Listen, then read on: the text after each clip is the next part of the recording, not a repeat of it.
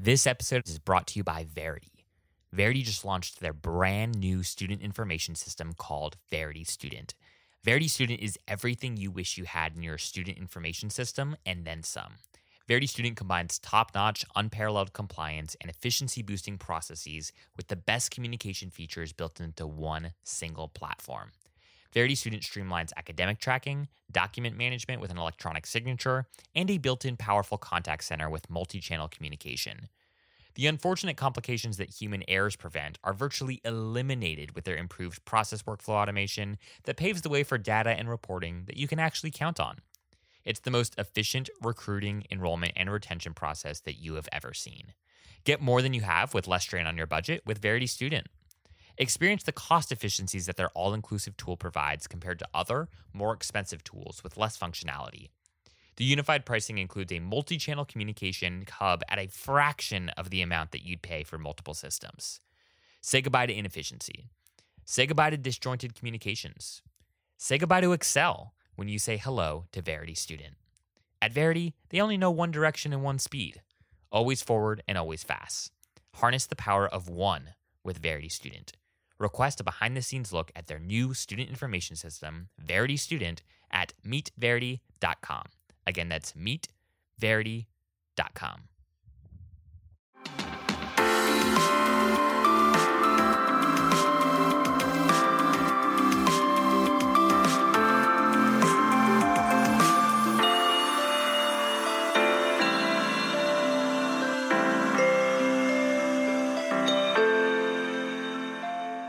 Hey, everybody, and welcome to the Enrollify podcast. Zach here, and today I am joined by none other than Jason Simon from Simpson Scarborough. Welcome to the show, Jason.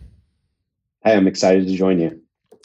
So, Jason, uh, I like to kick these episodes off with not a random question, but a little bit of a random question. Um, and to your, you know, luck of the draw, random question is what's something you've recently changed your mind about professionally speaking personally speaking or otherwise?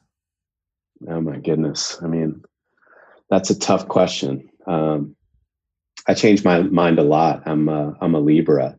Hmm. um, so uh, i also feel like one of the things that i've learned about myself is that a, a strength is kind of synthesizing information and um, and making a choice or or a decision but the process to actually get to that decision is a is a tough one my wife always says that my daughter and i my, my daughter's also a libra she says that we're like insufferable about choosing restaurants or making dinner plans so so this see. really is a tough one. Uh, it's really a tough one. Yeah, no, it really is. First of all, I have to I have to choose something that uh, that I've changed my mind about.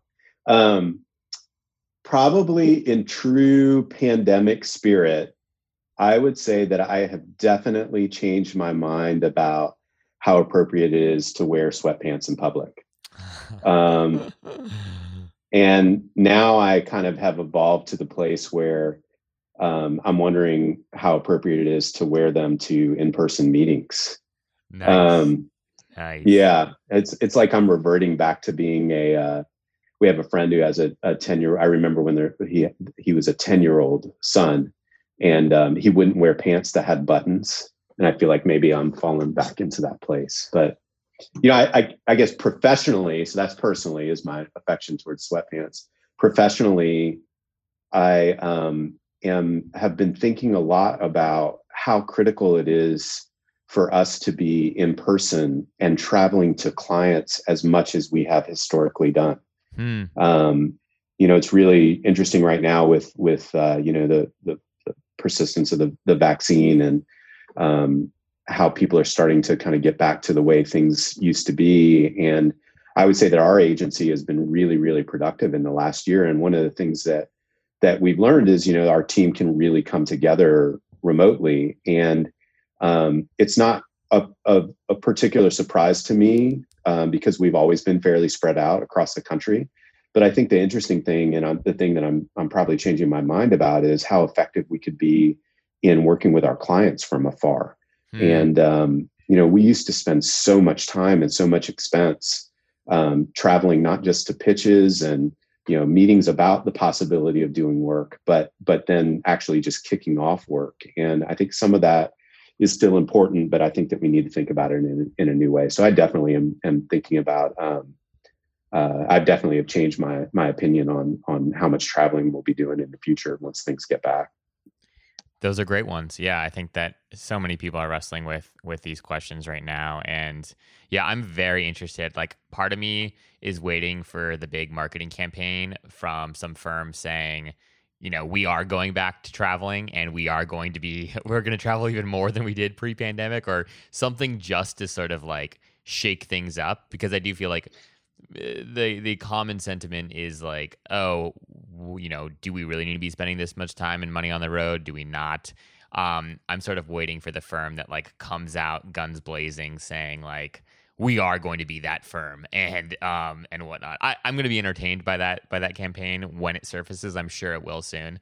Um, uh, even though I don't agree with with uh with you know that assessment. Um, but but yeah, those are those are good. Um, I'm curious talk to us a little bit about Simpson Scarborough for those who just aren't familiar with you guys, or maybe they've heard of your name, they've seen you guys at like a conference, but you know never stumbled upon your booth, never had a conversation with you or Elizabeth or any of your your other team members. Uh, how what what's sort of the elevator pitch for Simpson Scarborough, and what exactly is it that you do there? Yeah, I mean, like we were talking about before we uh, started recording, I, I think I have the good fortune that most of those interactions, people know Simpson Scarborough. So that's kind of the first thing that that I would say. But to to um, to somebody that I'm meeting for the first time, I think my orientation is always it's more interesting to hear from from them. I want to know what the problem is they're trying to solve for their institution, and um, if it's not connected to some kind of measurable outcome, or there's not a, a desire to kind of figure out how to make that happen then honestly simpson scarborough is probably not the best firm for them mm-hmm. and um, so that's that's kind of one of those places that i would start but you know if people if people want to know about us or or i was asked you know that that follow-up question i would say that we're an insights driven branding and integrated marketing firm mm-hmm. um, we really help brands we help build brands that inspire endure and elevate the work of uh, colleges and universities and making our our world and our lives better. Um, I think there's plenty of firms that are out there that do excellent work and that do pieces of that.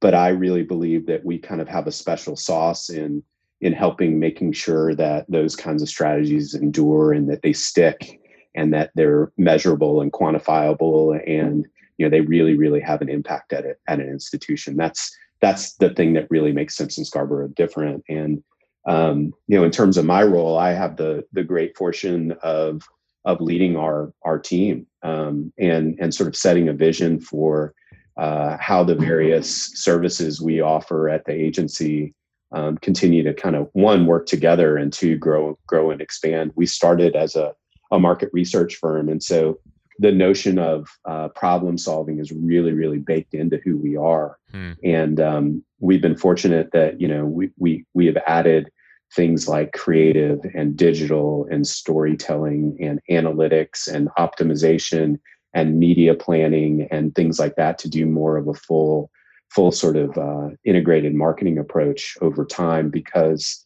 we we build great trust with our clients um, and uh, so I'm, I'm lucky. I'm lucky enough that I get to think about how those things kind of come together. Love that. Very, very well said. Um, and you know, I, one of the reasons I wanted to have you on the show, uh, beyond just sort of admiring you all from a distance for some time and following you all on social and and whatnot, is really to get your thoughts on performance driven branding and marketing. It's something that I know that you guys have been talking a lot about, and something that you personally care a lot about it's also sort of like a buzzword, right? Folks have been talking about performance-driven marketing in particular for for a while now. I still don't know that it's something that people in higher ed necessarily really understand. So I'm hoping you could just sort of like break down some of the jargon for us here. What exactly is performance-driven branding and marketing and why do you think it's so important that institutions in particular take this approach when they're thinking about launching new initiatives or in you know uh, an admissions uh, campaign whether they're you know launching something for for advancement why is performance driven marketing and branding especially important today? Yeah i think um, like you said performance driven marketing has been around for a while um, you know it's been called all kinds of different things uh, you know beginning with kind of direct response and in some cases just back in the day going back to something like direct mail that obviously then has transitioned into more of how we're thinking about digital marketing um, these days. Um, performance driven branding um, is is kind of a belief that that brands are more than just creative expressions. Hmm. You know, I, I, I kind of have gotten um, worn out, and I, I also think it's it's kind of a little um, uh, passe at this point. We we should we have evolved at, in in branding in higher ed beyond saying that our brand is more than our logo. And and I hope that you know we can all accept that we've moved past that point. I know that there's some schools that are that that haven't, and that's still a day to day challenge. But I think that for the most part, you know, people at in in higher ed now understand what brands are, and it's more than logos or guidelines or messaging frameworks or creative, you know, expression but brands are true assets that can be valued and measured and built. Um, and you know I, I, think that we're finally reaching a, a, level of maturity in marketing and branding in higher education that that we can we can actually see and measure what a higher ed brand means and um, there can be some real alignment to messaging and reputational factors and institutional goals and objectives. And and that's kind of what we mean when we say performance driven brands. Um, you know it's the ability it's the ability as i think terry flannery really pointed out in in her her marketing uh, for higher ed book that it's a true asset to be curated and and and cultivated. Hmm. do you think Eh, where do you think schools are at right with the adoption of this of this mindset. Obviously, this you know varies i'm sure dramatically depending on size of school depending on the prestige of the institution et cetera but do you think that this is this is becoming more of an accepted idea at like the highest of levels of institutional leadership or do you think we're still sort of like in the early stages of folks understanding how do you quantify brand, right? What is it? What does yeah. it actually mean to have like brand equity? I think we're I think we're kind of in the middle. Okay. Um, to be honest, I, I think we're not at the beginning. Um, I think that you know boards and leadership um, and uh, and and senior marketing professionals they get it. They understand that. I think they're trying to build that level of understanding among you know uh, uh, uh regardless of the size of the institution a decentralized set of of you know marketing stakeholders. Um, but I think that people understand that the brand for their institution is an asset that that needs to be managed. Um, and now it's about now it's really about kind of aligning uh, the work that we're doing behind that principle. And and I think that that's a really important thing that that we have really begun to talk about. And and in our view, there kind of are like you know three or four main main points that need to be considered if you are going to really get to a place of being a performance driven brand and and one of those is that like simple alignment simple i say that but this is probably the hardest thing you know an alignment to institutional goals and strategy. Um, you know strategic plan uh, plans have not been particularly pointed. Yeah. Uh, we're starting to see that beginning to change. And um, you know marketing ought to be right at the table in helping making some of those decisions. I think a second piece around these performance driven brands is just there has to be that kind of organizational orientation and capability within the marketing communications unit, centralized or not. Um, and and I think that you know marketing shops are becoming more strategic in the nature of of what they need to do and and and how they're who they have on their teams. And then the last couple parts are are somewhat related. You know, I think that um, just digital has become so imperative, and uh, we have to take a really human centered approach to to digital strategy. I don't think that there's a difference anymore between an uh, in-person experience and an online experience. Yeah. I think that those are the same. And you know, the last point just around performance-driven brands is we have to let the data. You know, we have to use the data that we have, and institutions have so much data. Um, it's just a matter of feeling, finding out how we can make it actionable. You know, and so I mean, I think that we are on this continuum. I think some schools are doing pieces of those three or four things well. Some know the big gaps that they need to fill in. Some are at the very beginning of that. And, and honestly, the exciting thing for us has been now we're starting to work with clients who they're they're admittedly it's the, it they have really really strong programs that they've taken more than a decade to put together. Yeah. But they're feeling like, wow, we're really really behind in what we could be doing. How can we make this better? And and those are those are the exciting kind of clients to really really be working with right now um, to to think about how they put those pieces of the of that performance driven brand mindset into into practice. You brought up data which i think is is you know obviously very imperative when you're thinking about performance driven anything. And as you mentioned institutions have tons and tons and tons of data and more times than not, this data is is siloed, right? Like depending on integrations that may or may not exist between systems. You you have enrollment that might have the admissions team that might have a CRM. You've got a different SIS. You've got other software and, and technology that might be used for uh, the advancement office and, and alumni development and engagement, et cetera. When you sort of think about and, and brand, right? The institution's brand acts as like an umbrella to all of those things, right? Like it, it is a part of all of those things, but it is but it is also over all of those things. And so when it comes to thinking about performance driven branding, eh, do you is there any sort of like uh, Maslow's hierarchy of needs for higher ed marketers when it comes to sort of analyzing their data and and making it work for them to help them make sense of sort of like how is our brand performing? Like, how, how, how do we go about actually measuring the impact brand has had in in each of these areas? Or I guess another way of thinking about this question is, what are some some ways um, that folks could go about sort of assessing, right? How is my brand doing at performing in um, in, in, helping sort of like enrollment achieve their goals or advancement achieve their goals or student affairs right. achieve their goals or i guess how do you think about sort of uh, the unbundling of of uh, performance driven branding down to each individual entity within a college or university? Yeah, I think I mean it's it's um, it's a great it's a great question. I think that um, we've tended to talk about data um, more in the category of marketing performance than I think brand equity. Mm-hmm. And there's a really clear, I think, distinction between the two of those. I think that schools have gotten really good at um, essentially being able to talk about things like uh, the reach and frequency or their you know social followers and growth or even engagement numbers.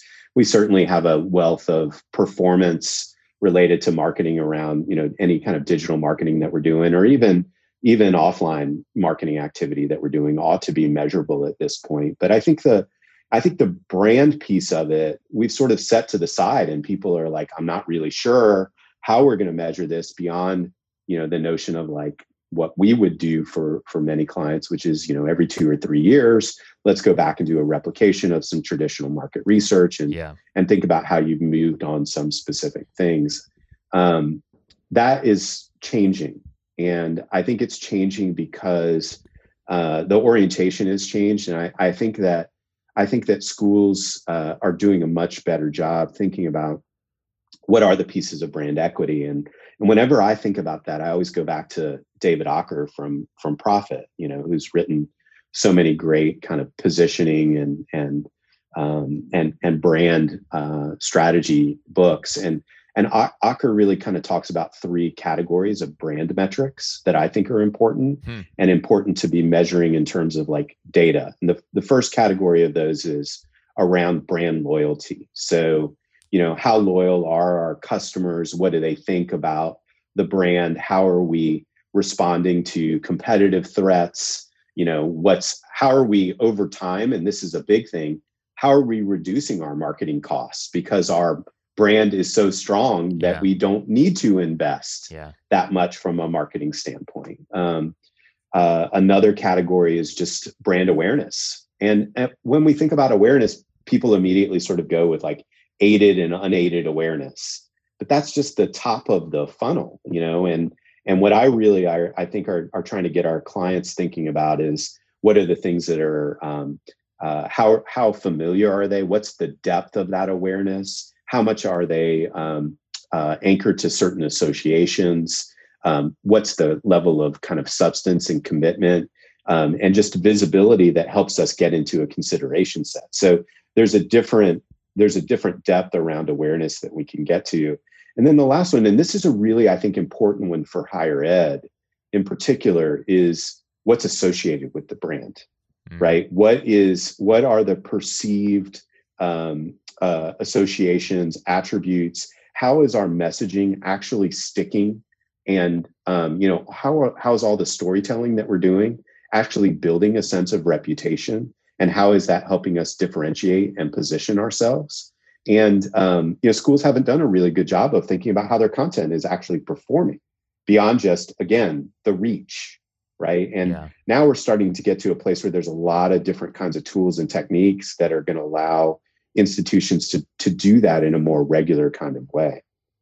Yeah yeah. Oh that's uh there there's a lot there a lot of gold there as i like to say. Um i'm curious so when you think about this framework and you think about sort of like how schools go about building brand equity, you sort of think about the the future of of uh, branding and marketing performance, um, and really sort of you know taking a perform- performance driven approach to to marketing and branding. Like, how do you think this affects how institutions structure teams? Like, do you think this has any sort of bearing on sort of how Marcom teams should look? Like, is it do, do the teams that currently exist at most institutions? You've got you know Marcom, you've got admissions, you've got advancement, you've got several other teams all sort of at the table um, making institutional level decisions, but a little bit more practically speaking, is there any sort of shaking up that needs to happen around like how schools think about putting different players together in order to one help understand a little bit more the current state of of you know the current brand equity that an institution has? And then two if you want to move the needle on that if you want to increase brand equity if you want to increase your reputation if you want to you know increase um, various attributes that people associate with your brand how structurally should things be set up in order to move the needle on this? Yeah. Organizational structure for marketing communications within higher ed has been such a moving target over the last 20 years. And um, you know i think at the at the highest level um, brand is an asset that should be managed centrally mm.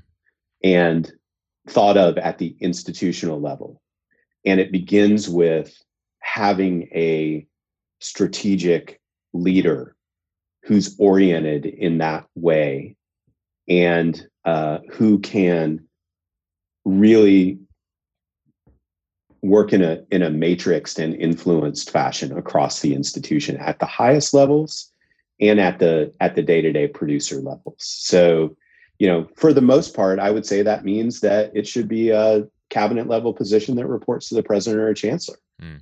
um, I think that we do institutions a disservice when it's oriented within uh, admissions or advancement.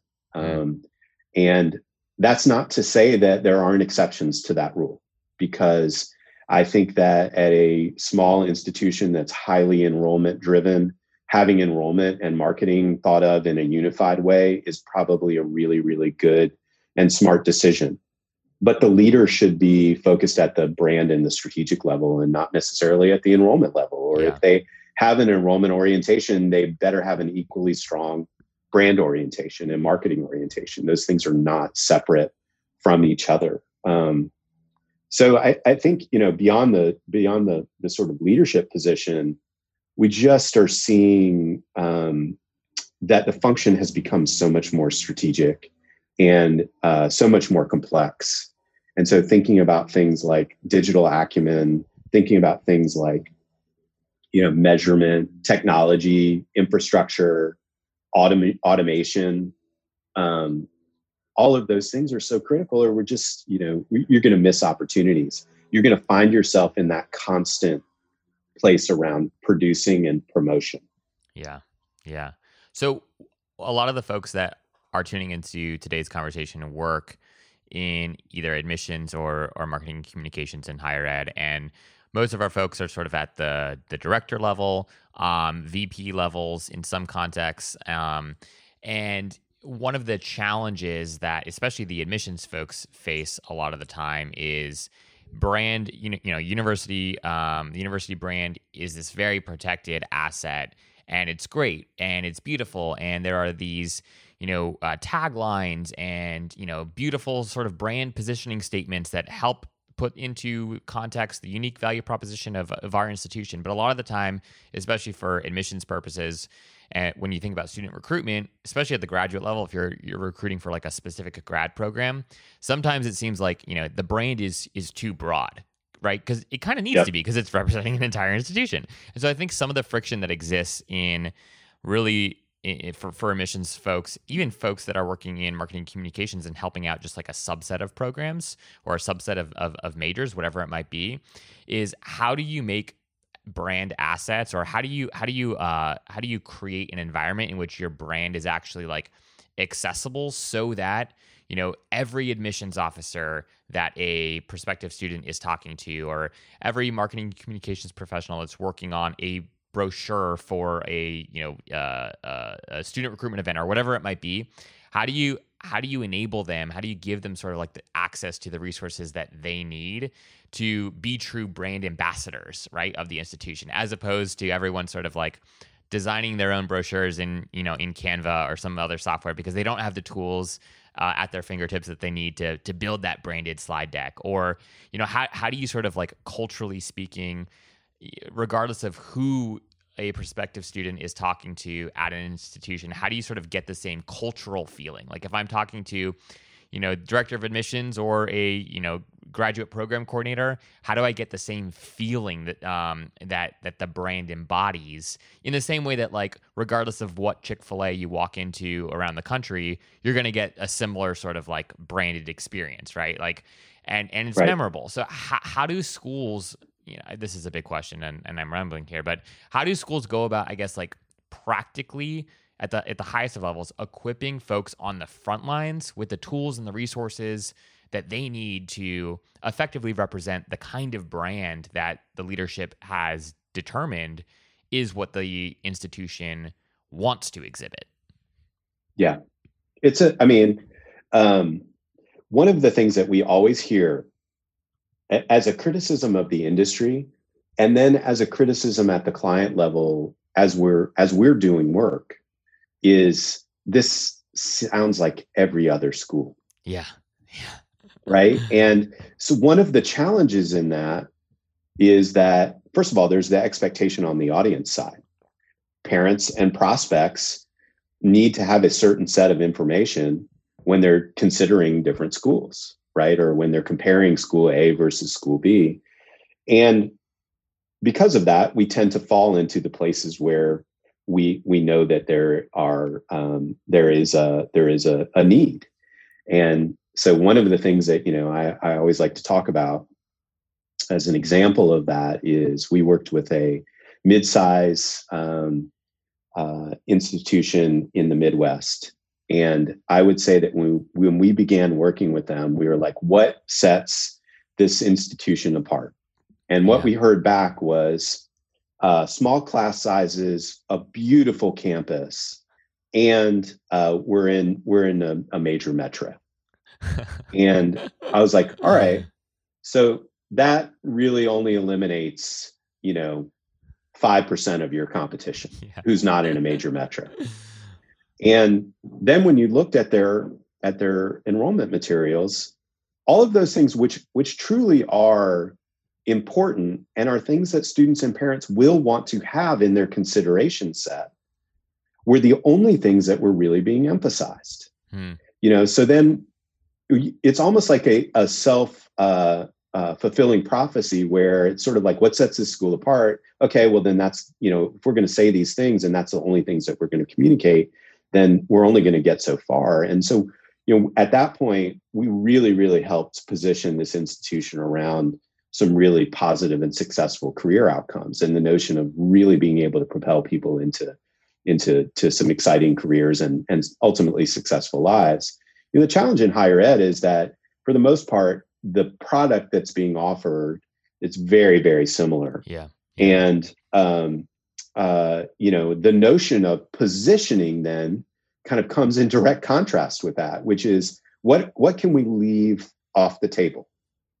And the reality then is, regardless of the size of the institution, many of these institutions are in all kinds of different businesses, complexities of who they serve and and um, who they communicate with.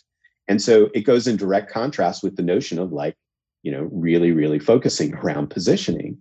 And so we have to be more diligent in building these strategies that feel more pointed. So for example, I would say that, you know, to, to your, your specific question, like at a strategic level, we really have to have that North Star around our position of we are known for this now and we want to be known for that in the future.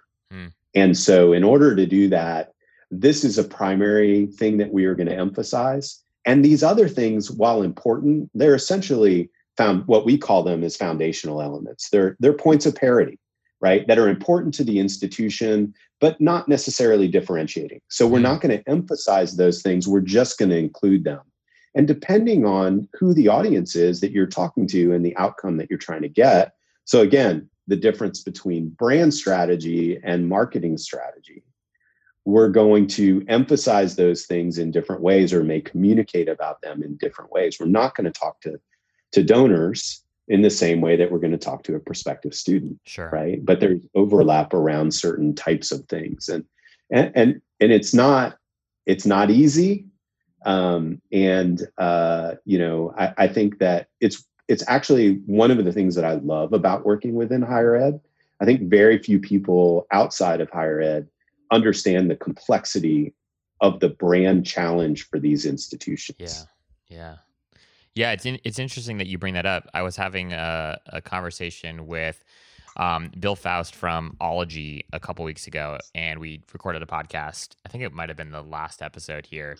And one of the questions I, I had asked him was, "Do you think when it comes to is one of the is one of the friction points in higher ed branding the fact that colleges and universities are like inherently positioned well they most of them inherently position, position themselves as as institutions that are welcoming to all, right? Like, and we are trying to sort of be. You might be a liberal arts college, you know, a liberal arts college and an you know R one uh, institution are different, right? But in terms of like the kinds of students that they're targeting, the kinds of programs that they offer, there there is a ton of overlap, right? And so, you know, one of the things that I think is really hard about branding in higher education is that how when it gets when you get down to differentiation how do you sort of effectively differentiate without being exclusive right? And like where do you draw the line? So i guess uh, i'm curious from your perspective like do you think the future of of higher ed do you think we will see a lot more positioning that is clearly a little bit more targeted to a particular student audience or does that sort of like inherently go against the culture of higher ed and therefore will never happen? I think um, I think that what we're going to see is the offer start to be more differentiated and and at least specific to certain groups of audiences so that that we really can be clear in what the experience for somebody who's completing their degree after they never finished is going to be like and how that might be different from from a traditional undergraduate student. Mm. or somebody who may be looking for you know a quick hitter certificate program might be different than a traditional graduate program. And and then differences between different types of institutions and to be able to the ability to be able to fulfill around those needs um, but i do think that there you know one of the challenges within higher ed is that that we there there's so much around brand strategy for these institution institutions that is around culture. Yeah. It's around culture and feel and personality. And you hear that and you hear that reflected from students who have traditionally just sort of said like man when i came to this campus it just felt right. And um, you know i think that what we have to do as professionals from a marketing side and from an enrollment side is put some meat on those bones and define what that that sort of magic is. And if we only rely on the magic is is magic because of our small class sizes and the beauty of the campus and you know the diversity of the people that we have. We're not taking it far enough to be intentional about setting what that what that looks like. So we have to finish the rest of that sentence yeah. for people. Um, you know that hey there's a magic that happens here because of a b and c yeah. that you will not get at x y and z. And yeah. that that i think will help.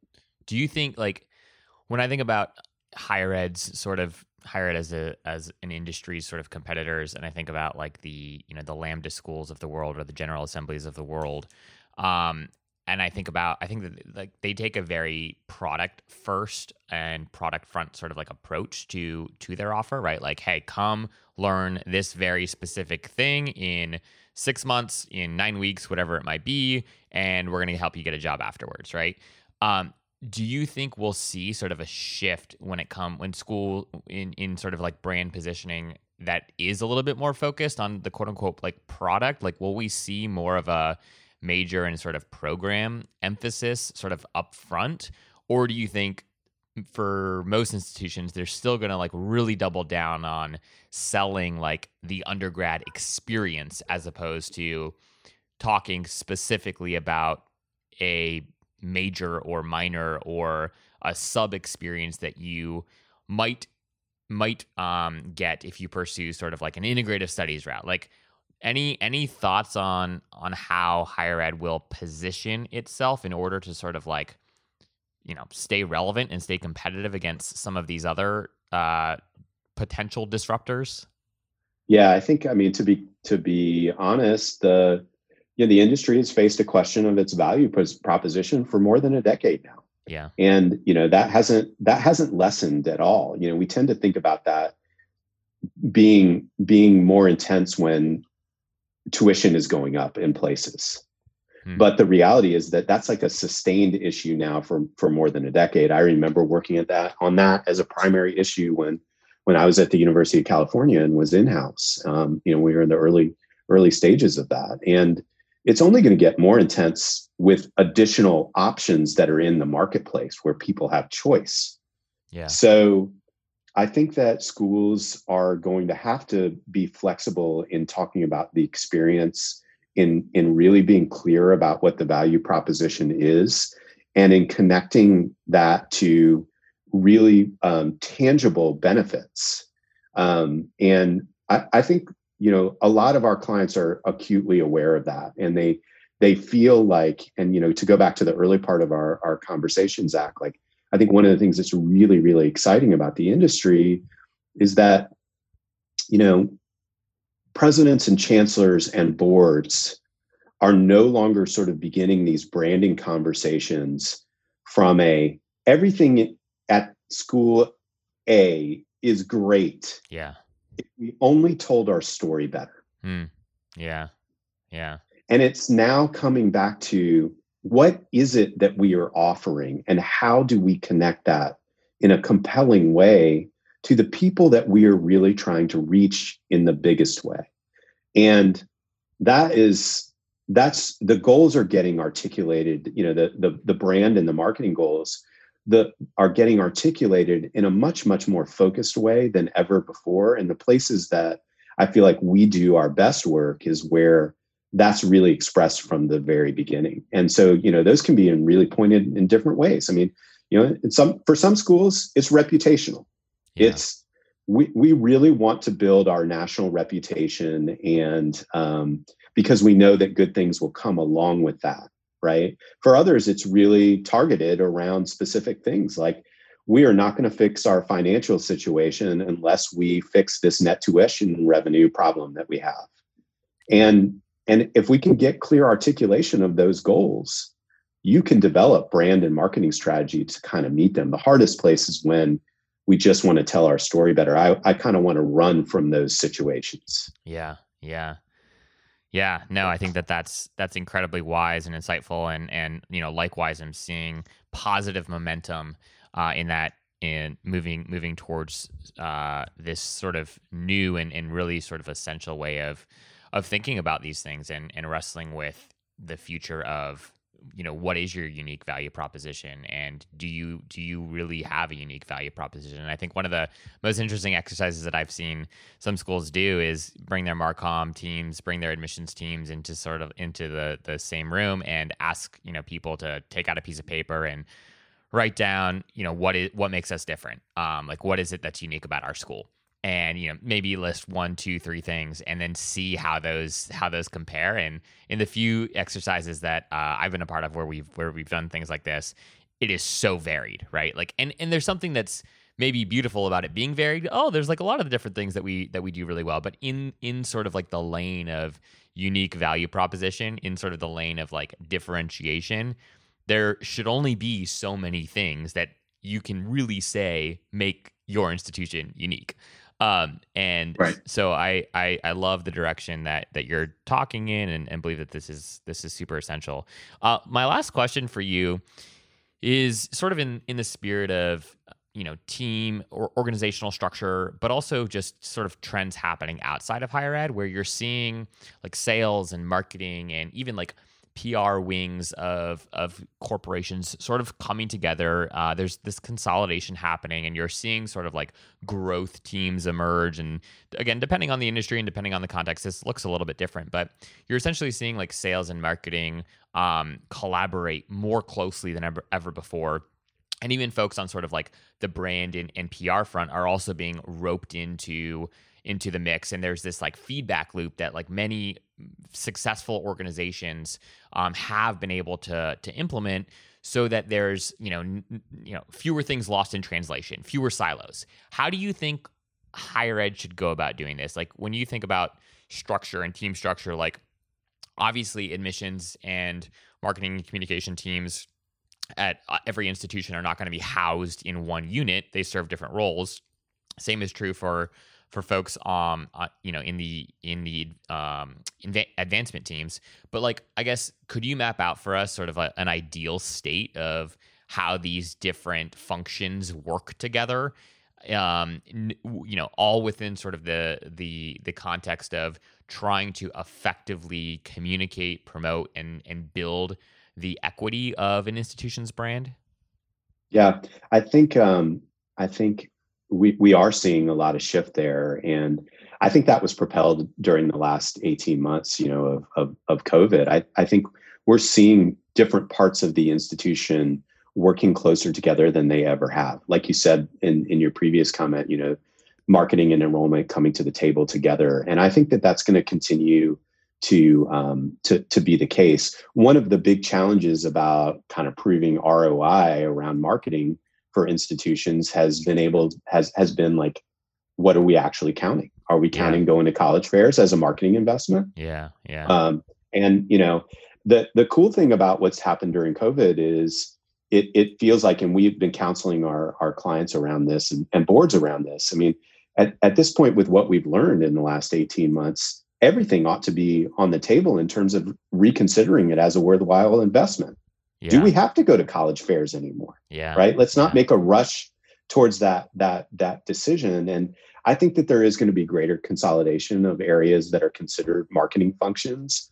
Um, it, it was really interesting to me too. We have a client that we worked with on an organizational assessment and they did this work in house but one of the things that they found was all of these marketing communi- communications professionals spread throughout this institution. This wasn't a, a, super big school either. It wasn't like a you know a huge flagship institution. This was a mid-sized private institution. Yeah. And they still had, you know, at least a good 30 to 40 marketing communications professionals that were spread throughout the central uh, throughout the organization, not just in the central unit. And the the the retention of those professionals in the distributed areas was much much lower than in the central unit. Huh. They just were churning through people because those people were islands. right in and yeah. of themselves and didn't have any support or anything like that and i think that i think that we're going to start to see more integration regardless of organizational structure more or more integration around kind of strategic planning and experience and i think that as i've said a few times during the discussion presidents and boards are getting it I know that you know we're being asked more and more to to do those kinds of presentations, to report out regularly on brand progress, and um, and then I think this this blending of like what's the in-person experience versus the digital one, and thinking about that as as you know sort of a um, a holistic uh, view in the same way that we're going to have to think about what degrees are we offering and what's the modalities in which we're offering those yeah. as a differentiator around our our programs um, you know and and increased focus on revenue like all of those things are pointing to regardless of where the people sit it being managed as a strategic function yeah yeah, I you're spot on, and I, this is a I think this is a very exciting time to be in higher ed too.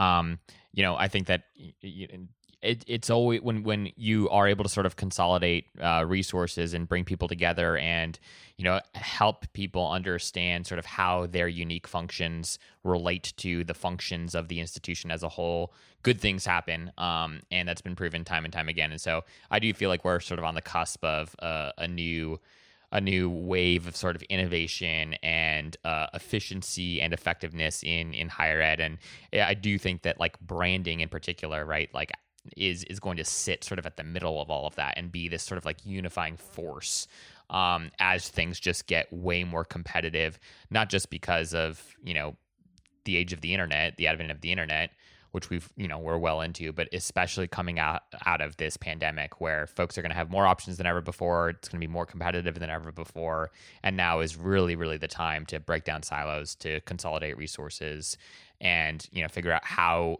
goals can be centralized as much as possible and then how those centralized goals break down at each entity's level. So this is exciting. Um, jason thank you so much for joining us today and, and coming on the show. If folks want to learn more about you and the work that Simpson Scarborough does, what's the best way for them to reach you? Well, I mean, clearly our website at simpsonscarborough.com if they're interested in the in the uh, in the agency, um, and they can find me also on Twitter or on LinkedIn. Um, and I'm happy. I love these kinds of conversations. I get smarter every time we have an opportunity to to talk about the industry or to hear something that's going on at a school. And you know, I've been really fortunate to to meet a lot of people that have have really been um, helpful for me just in in general and like you know creating a path forward. And and i always look to pass that on and and uh, so welcome people reaching out directly. Great. And we'll make sure that uh, you you all have links uh, if you just scroll down wherever you're listening to this podcast, you can find Jason's Twitter, LinkedIn, and Simpson Scarborough's website. We'll make it really easy for you all. Thanks, Jason, for coming on, and thanks everyone for tuning in. Awesome. Thanks, Zach.